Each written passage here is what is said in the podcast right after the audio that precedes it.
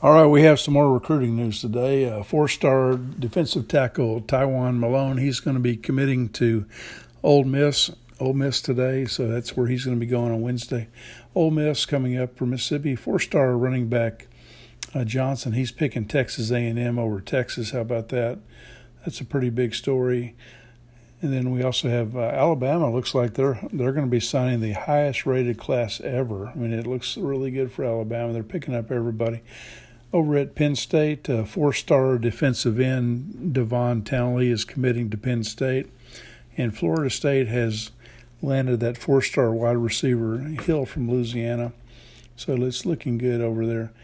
Here's what's going on. Alabama looks like they will be coming out as the winner. I mean, the Crimson Tide has locked up the number one recruiting class, ranked pretty much all time. They're even beating out that 2010 Florida class that looked really good.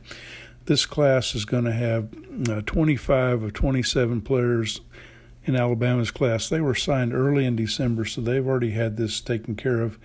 And the next person coming on is Camara Wheaton. He's coming on. It looks like he's just committed at his high school. Alabama's class is really ranked, has 16 of the top 91 players in the country now. And of these players, 7 of them are 5-star prospects. This includes those great offensive tackles, high school tackles, J.C. Latham and Tommy Brockermeyer. And the Crimson Tide also have the number 2 guard in Terrence Ferguson, the number 1 center in James Brockermeyer. And then they've got some of the better wide receivers in the top 10. 4 of them are in the top 10. Ja'Cory Brooks, Aji Hall, Christian Leary, and JoJo Earl. Those are some of the better ones. That's how Alabama's coming out. It looks really good for them. Every time Nick Saban signs a class, he has a class like this. He has won at least one national championship in his 4 years. Let's go down to Texas A&M next. The Aggies look like they're picking up L.J. Johnson. So that's a running back that Texas was also going after. And Texas A&M is rebuilding their offensive line this time with the recruiting class. They do have 1 5-star and 16 4-star picks coming up. And the Aggies are actually ranked number 4 in the SEC. They might even have one of the best offensive tackles coming in Jordan Moko. So he's the top junior college player coming in, but he's committing. And then we're going to talk about a few more places. Oregon, USC, it looks like those 2 schools coming up here.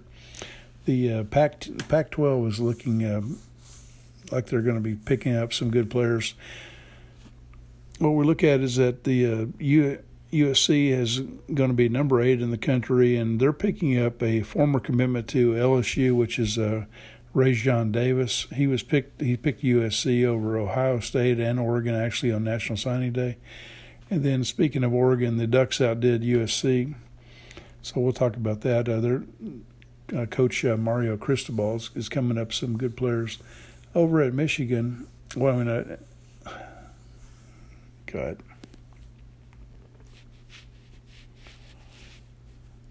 Pac-12 and SEC are the only 2 conferences that have 2 teams in the top 8. Anyway, Michigan, they didn't look so good last year on the field, but with Michigan's building up its defensive coaching staff, and they're starting to come along. But they did pick up Benny from Michigan State, and they're also picking up George Rook, so they got him off a few other schools.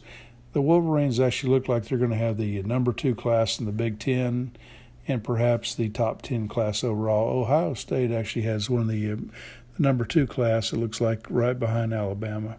At Wisconsin is actually doing pretty well, too, on recruiting. The Badgers have signed their highest-rated class ever this year. They're picking up the number 15 class in the country, so that's where they're ranked.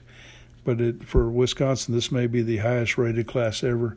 They have 5-star offensive tackle Nolan Arushi and 5 other 4-star players coming in.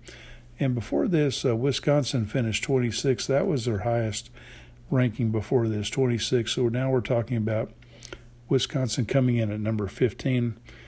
And then they could become Big Ten contenders again. All right, that's all the recruiting news for today. Talk to you later. Have a good day.